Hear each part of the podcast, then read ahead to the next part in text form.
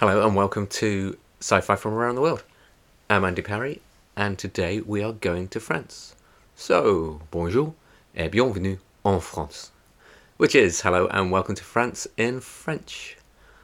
So, slight smugness today as I actually can speak a little bit of French. So, my other half, she's French and her family are French. So, I, I can just about speak enough French that me and the other half can have a private conversation in front of the kids without them understanding in French, and we can, you know, talk about what the kids are doing and how annoying they are in front of them without them knowing. So yeah, that's really cool. Um, so today for France, we are looking at Planet of the Apes by Pierre Boulle, translated by Xan Fielding, and the copy I have is published by Vintage Books.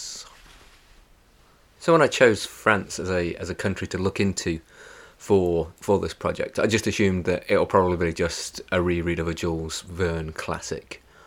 Or but then I did look again, uh, hoping that there'd be some more modern French sci-fi because there's some really cool French sci-fi um, movies and things like that.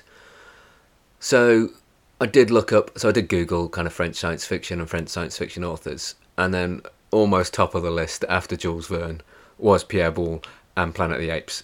Uh, and I loved the films as a, as a kid. And I love the remakes as an adult as well. So, you know, I'm a huge fan of all of the Planet of the Apes films.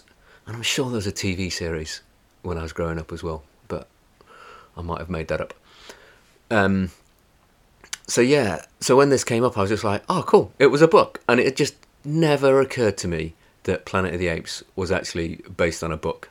So as soon as I saw this, I was like, yeah, definitely, I'm getting that.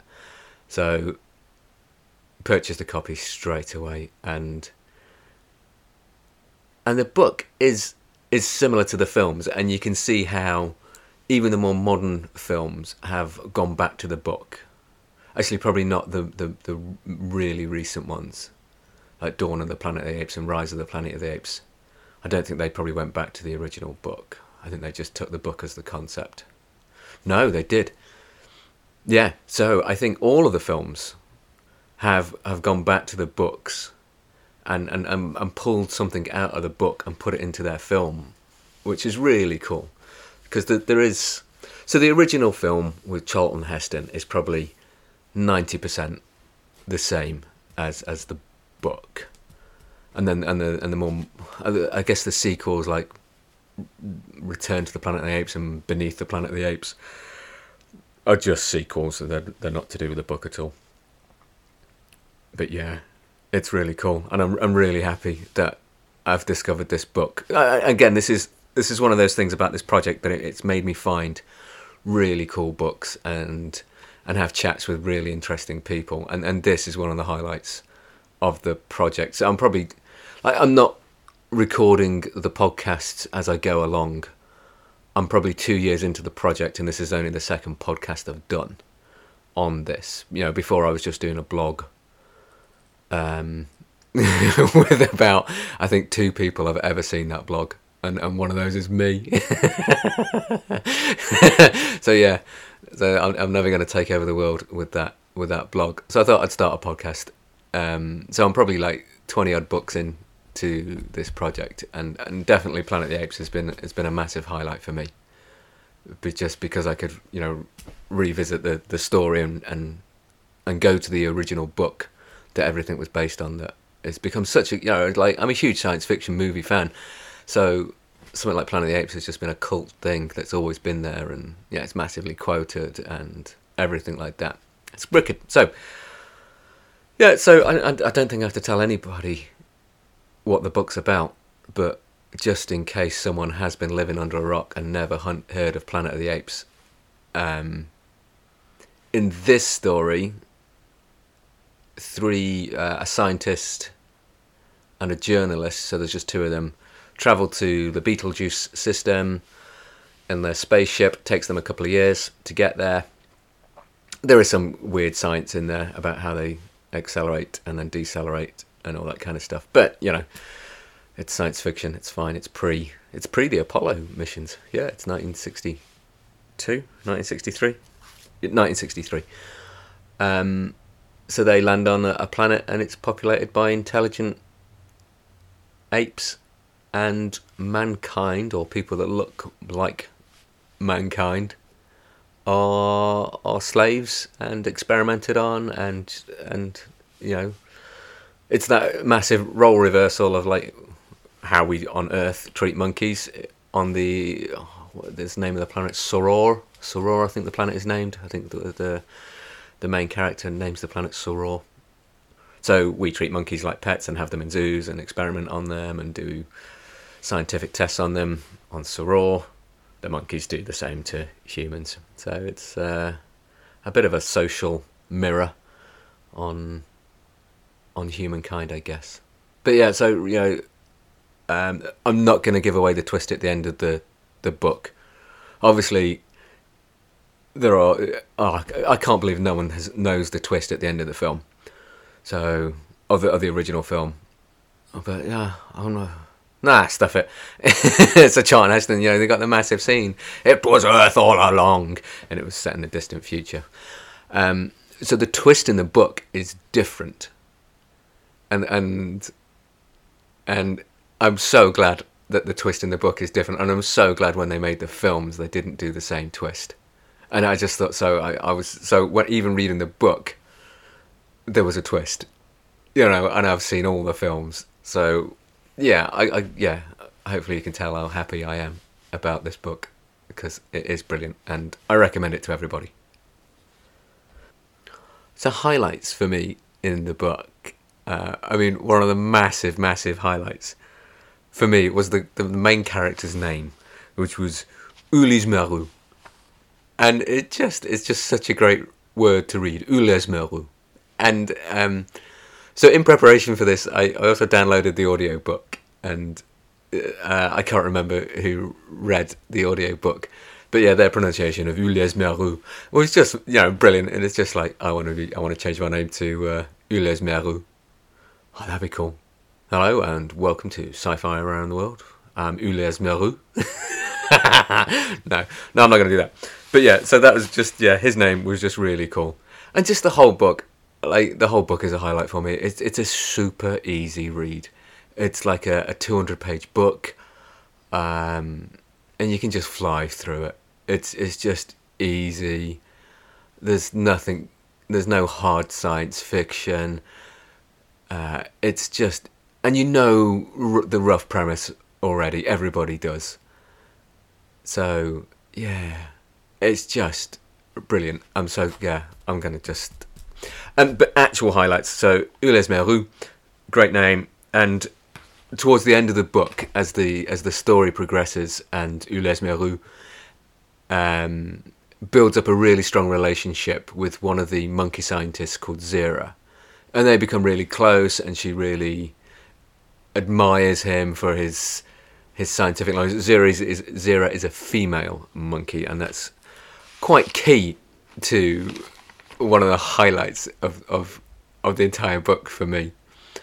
Um, it's also slightly one of the lowlights, which I'll, I'll talk about after doing the highlights. I still think I should probably do lowlights first and then highlights because I don't like to to build something up and then drop it again. But anyway, that's what I'm doing today. Um, so yeah, they become really close. Um, friends and she trusts him and they yeah they, they kind of plot and scheme and, and do things together but one of the greatest scenes um, i'm going to read uh, like i don't know a couple of paragraphs from page 194 which is you know like six pages it is it's bang on 200 pages so this is this is my favorite part in the whole book um, and my favorite line he cl- the, the favourite line is, is the very last line of what I'm going to say. Right, where should we start? We'll start there. Right, he closes the door after me as I leave the room. I am alone with Zira, and we take a few steps along the corridor. Zira! I stop and take her in my arms. She is upset as I am. I see a tear coursing down her muzzle. While we stand locked in a tight embrace, Ah, what matter this horrid material exterior? It is her soul that communes m- with mine. I shut my eyes as not to see this grotesque face made uglier still by emotion. I feel her shapeless body tremble against mine. I force myself to rub my cheek against hers. We are about to kiss like lovers when she gives an instinctive start and thrusts me away with violence. While I stand there speechless, not knowing what attitude to adopt, she hides her head in her long hairy paws, and this hideous she monkey bursts into tears and announces in despair. Oh, darling, it's impossible. It's a shame, but I can't. I can't. You really are too unattractive. it's just so cool. And it, it, it does highlight um, that this book was clearly written by a man. And like all the female uh, monkeys well, yeah, the female monkey obviously falls in love with him, but you know she can't kiss him because he's so ugly because he looks like a man. I just think it's really cool. Um, yeah, and there's other bits of kind of misogyny in there and stuff, uh, which I might talk about in the in the lowlights of the book. But it's just, yeah, it's just brilliant that this this she monkey pushes him away. You know, the the the the charming and intelligent uh, man from another planet, Ulysse Merou, and she can turn him down and push him away and tell him that he's too unattractive. It's just, oh, yeah, it's it's it's just a real cool highlight for me that part, um, which does kind of lead on slightly to the lowlights. Um, yeah, oh, of course she's gonna love him. He's he's like, yeah, this alien, this charming Frenchman. Um, yeah, and I guess the other low light is like first contact when they first land, when Ulysse Merou and the professor, I can't remember the professor's name. Vincent, no, it wasn't Vincent. Um, so they crash, and they the, the first creature they meet on the planet of Soror was a naked woman. and it's just like, oh, come on. It's just like, oh, yeah, obviously she's super attractive. And uh, there's just like a really cringy part where, you know, he talks about her breasts. And it's just like, did you have to do that? Is that any part of the story? And it isn't. And it's just like,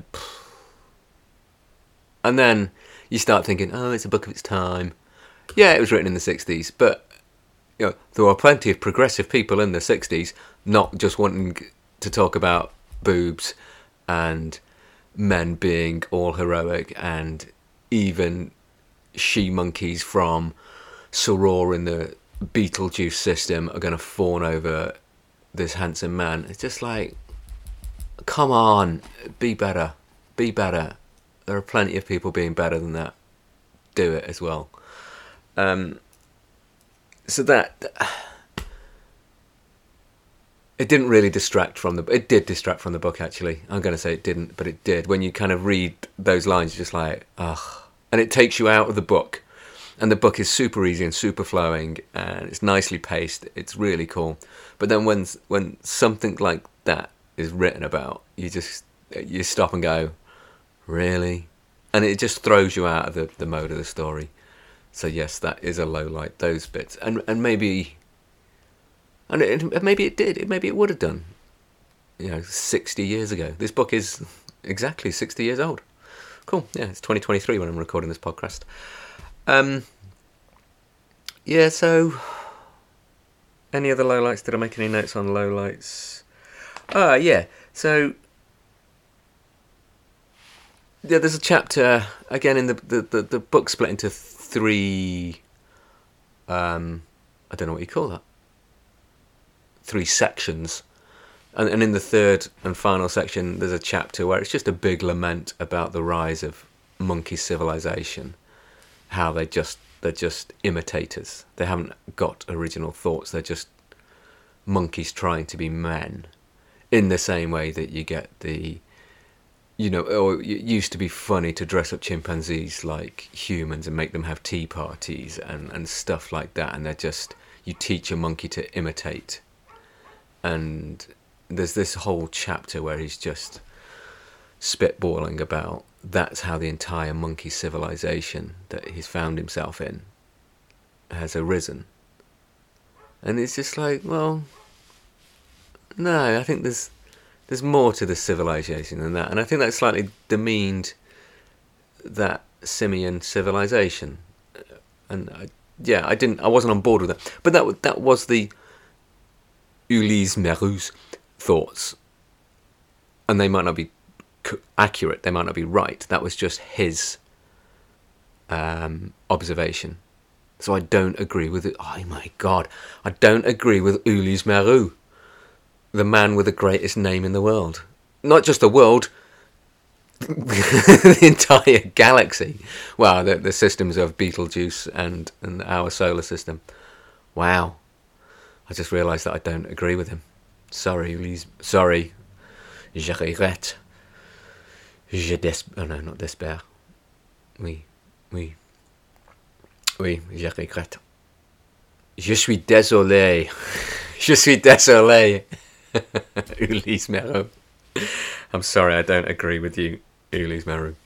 Um, uh, the other weird thing in the book that, again, I, I couldn't quite get on board with was when Ulysse Merou was being shown around some of the scientific institutions by the monkeys. And one of the monkeys was a, a brain expert, a brain surgeon, and researching into how to stimulate parts of the brain to make people move and all this kind of stuff. And there's um, uh, one of the monkey scientists is showing Ulysse Merou around, and they're showing him the experiments they do on, on humans that they've captured in the wild. And they're basically just poking them with electrodes and then just opening up their brain and just tasering their brains to make them do stuff. And there is absolutely zero empathy from the monkeys. You know, there's no, oh, you probably don't want to see this. Oh, this is quite horrific. And there was no like apologies and there was no. It just seemed like they were an advanced civilization equal to probably the where the the place that humans were at in the 1950s. You know, that they, they've managed to launch um, satellites into space. You know, and they've got internal combustion, they've got spa- um, aircrafts and, and that kind of thing. They're at that level of civilization. So to think that they couldn't develop any sort of empathy seems seemed a little odd. But yeah, yeah, and that's just yeah, that's just I didn't like that. And then yeah, there's a whole bit about how he learns.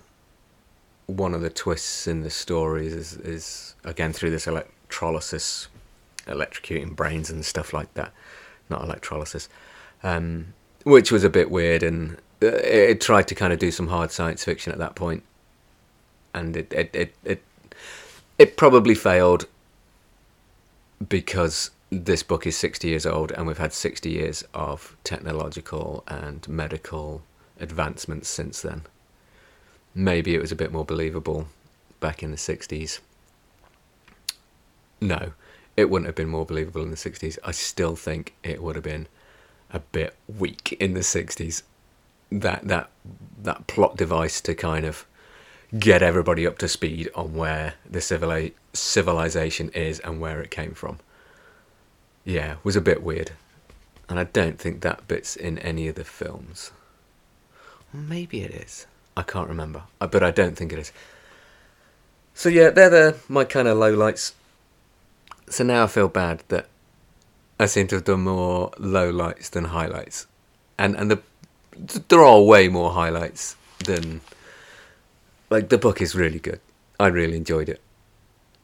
Actually, no, that's wrong. I really enjoyed the book. I'm not going to say if it's good or not because that's that's um, that's for that's for you to decide. That's for people who read it to decide. But I think it's good, and I enjoyed it.